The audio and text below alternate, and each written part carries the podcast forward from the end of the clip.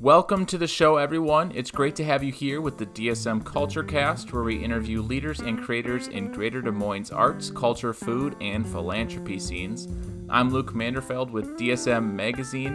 On today's episode, we have 17 year old Eleanor Bernsten, also known as Eleanor Grace, a Des Moines teenage musician who's been on the rise these past several months. Her song Lighthouse, which she wrote when she was 14, reached half million streams on Spotify in December. Wow. We go over her background in music, what it's like to be in the industry as a teenager, and what she hopes to accomplish in the future. If you missed our last episode, we chatted with local artist Robert Moore about his social activism and creative process. As always, if you want to listen to more episodes like this one, be sure to subscribe on your favorite podcast platforms. We are wherever you get your audio. Also, be sure to check out more great content on our social media platforms like Facebook, Twitter, and Instagram. All right, enjoy the interview with Eleanor.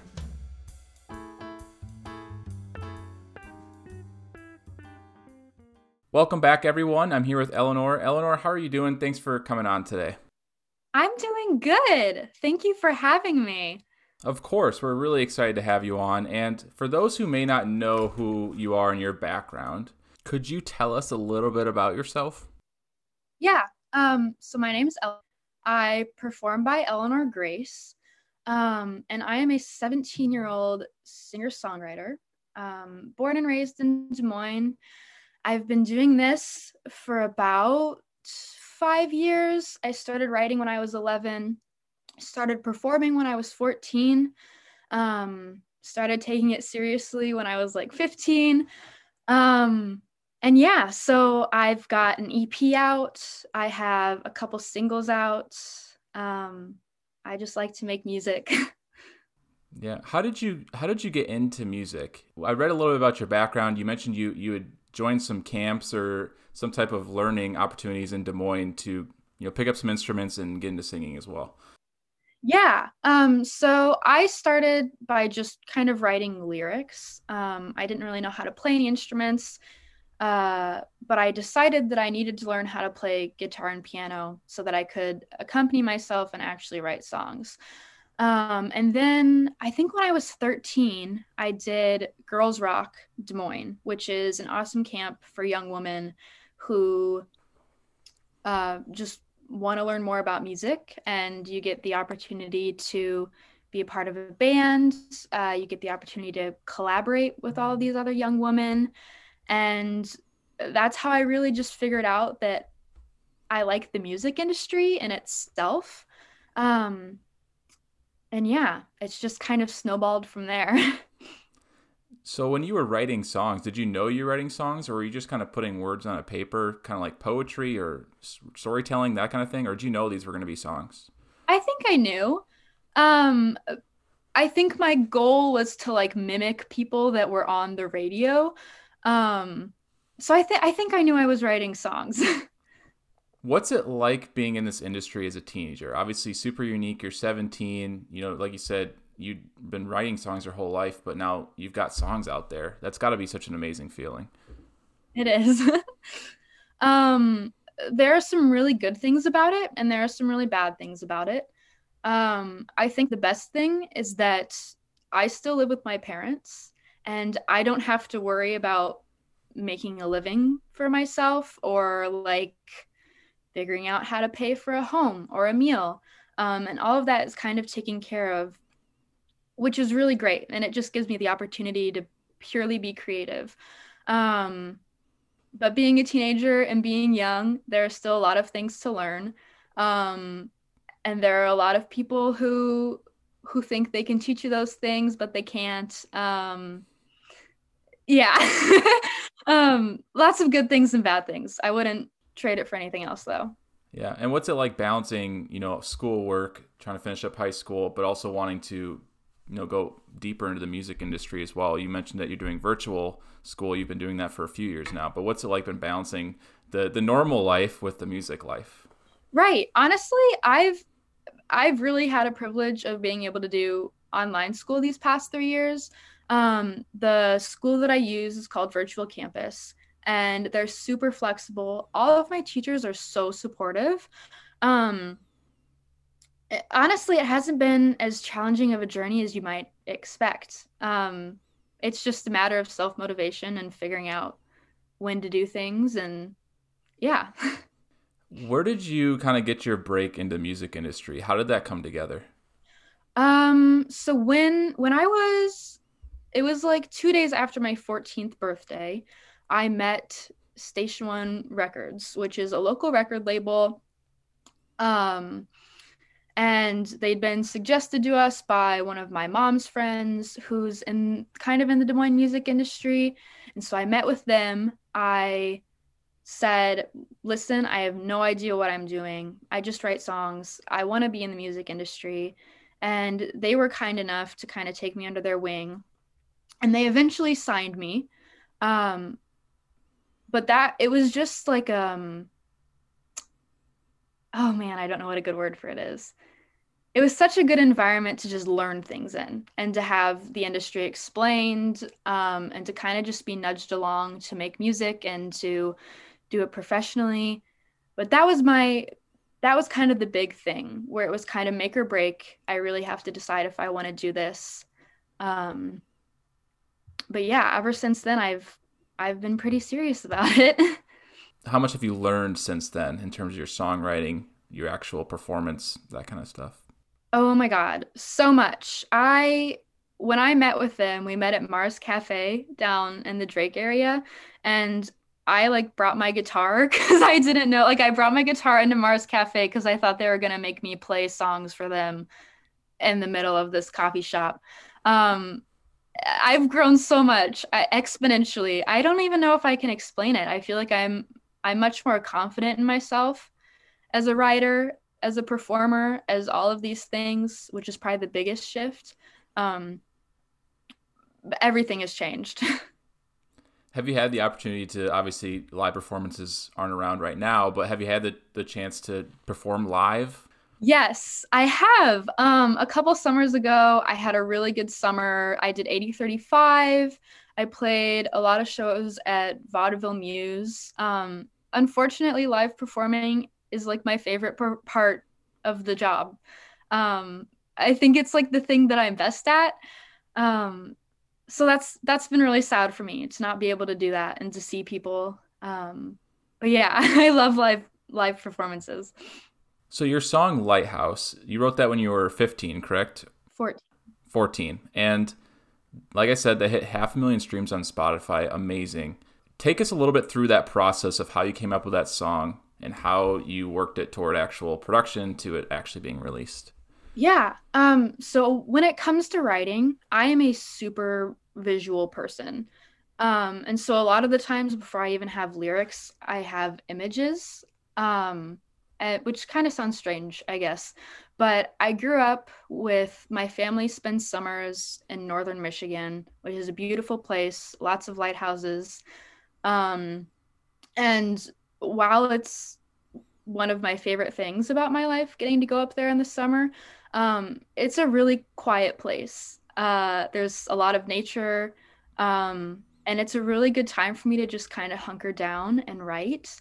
And so I wrote most of it up there um, at a pretty isolating time in my life, um, which I feel like you can tell from the imagery of like the crashing waves and and all that. Um, but that's that's a lot of where that came from, uh, and then just kind of putting pieces together to construct this this image of like a very blue northern Michigan, I guess.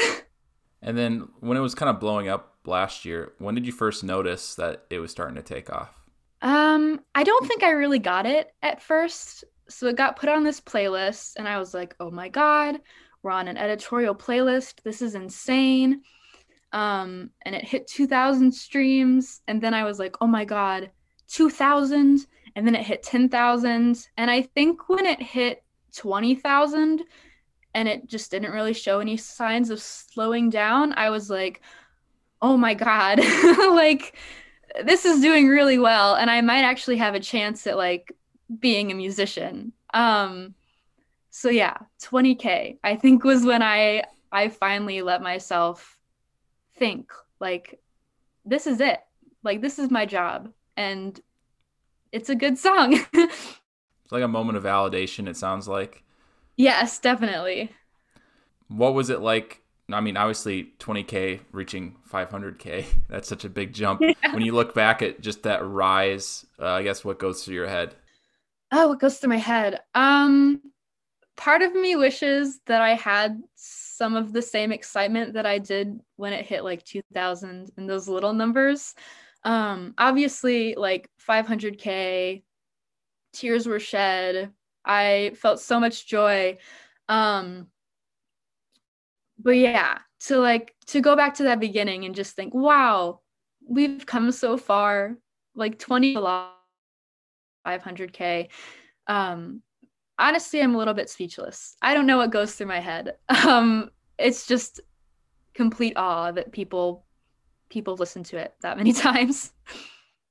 I think it's really interesting that you are making you're making this big name out of yourself from original songs as well because there are a lot of musicians that come up with you know cover bands and that kind of thing. So what what does it mean for you that these are songs that you've written and so much of it is personal?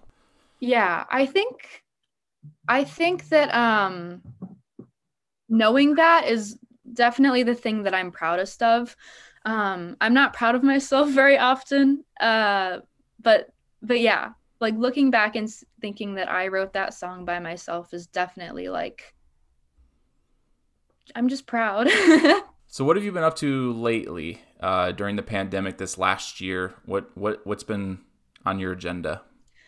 Um I'm so excited. I have I have one song that's recorded right now that I'm getting ready to release sometime in March that I did with fellow Iowa musician Max Jury um, who is such a cool artist um, and so easy to work with.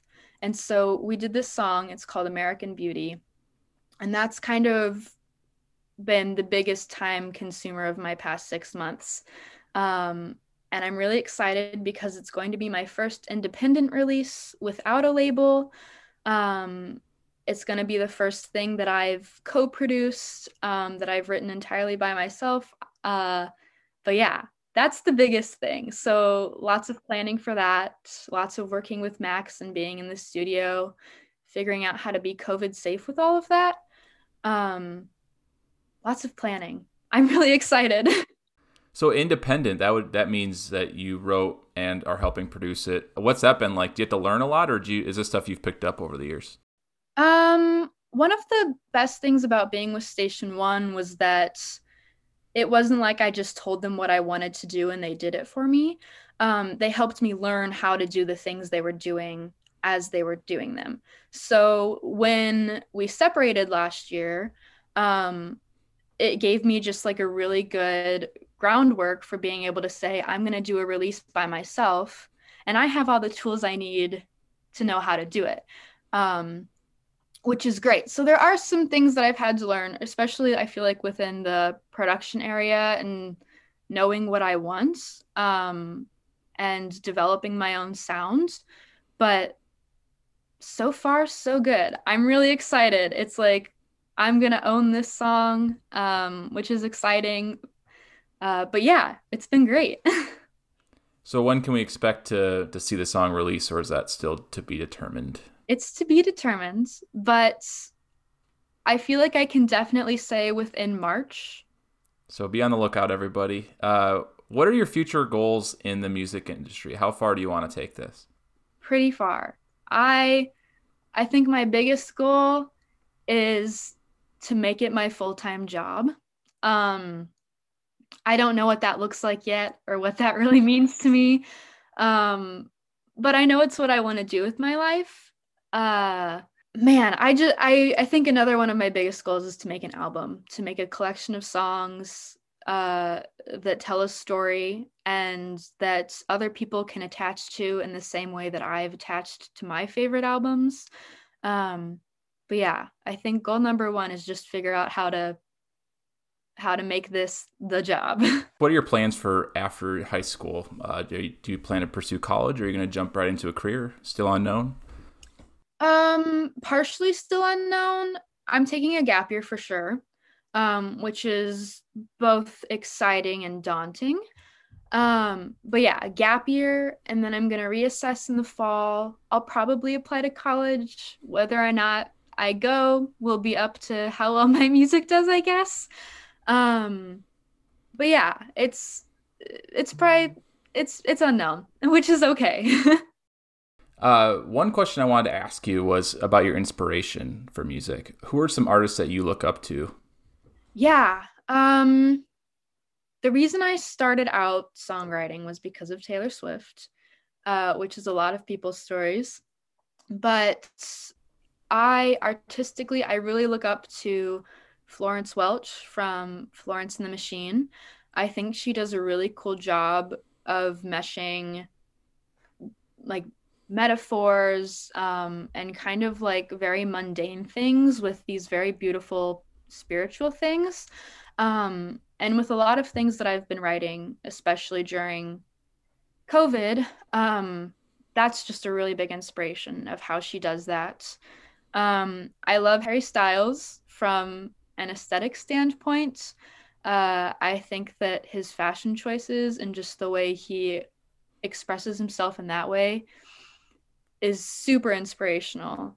Um, so yeah, Taylor, Florence, and Harry are probably the three biggest. I think you get along with my sister. She is a giant yeah? Taylor Swift fan and a giant Harry Styles fan. Oh my so, gosh. I'm yeah. gonna she and I should talk. Yeah, for sure. She she loves those two. Um, how can people stay up to date on your career? Yeah, I have um I have social media. I'm on Instagram, Facebook, Twitter, TikTok, uh, at Eleanor the Grace. And I have a website as well, which is Eleanor grace.com. And I'm on Spotify, Apple Music, wherever you listen to music, um, as Eleanor Grace. Awesome. Well, Eleanor, it was a pleasure to chat with you. We'll be following along. And again, thank you so much. Thank you so much for having me. If you want to listen to more episodes like this one with Eleanor, make sure to subscribe on your favorite audio platforms. We're on Apple Podcasts, Stitcher, Google Play Music, wherever you find your podcasts, you can find us. We will talk to you all next time.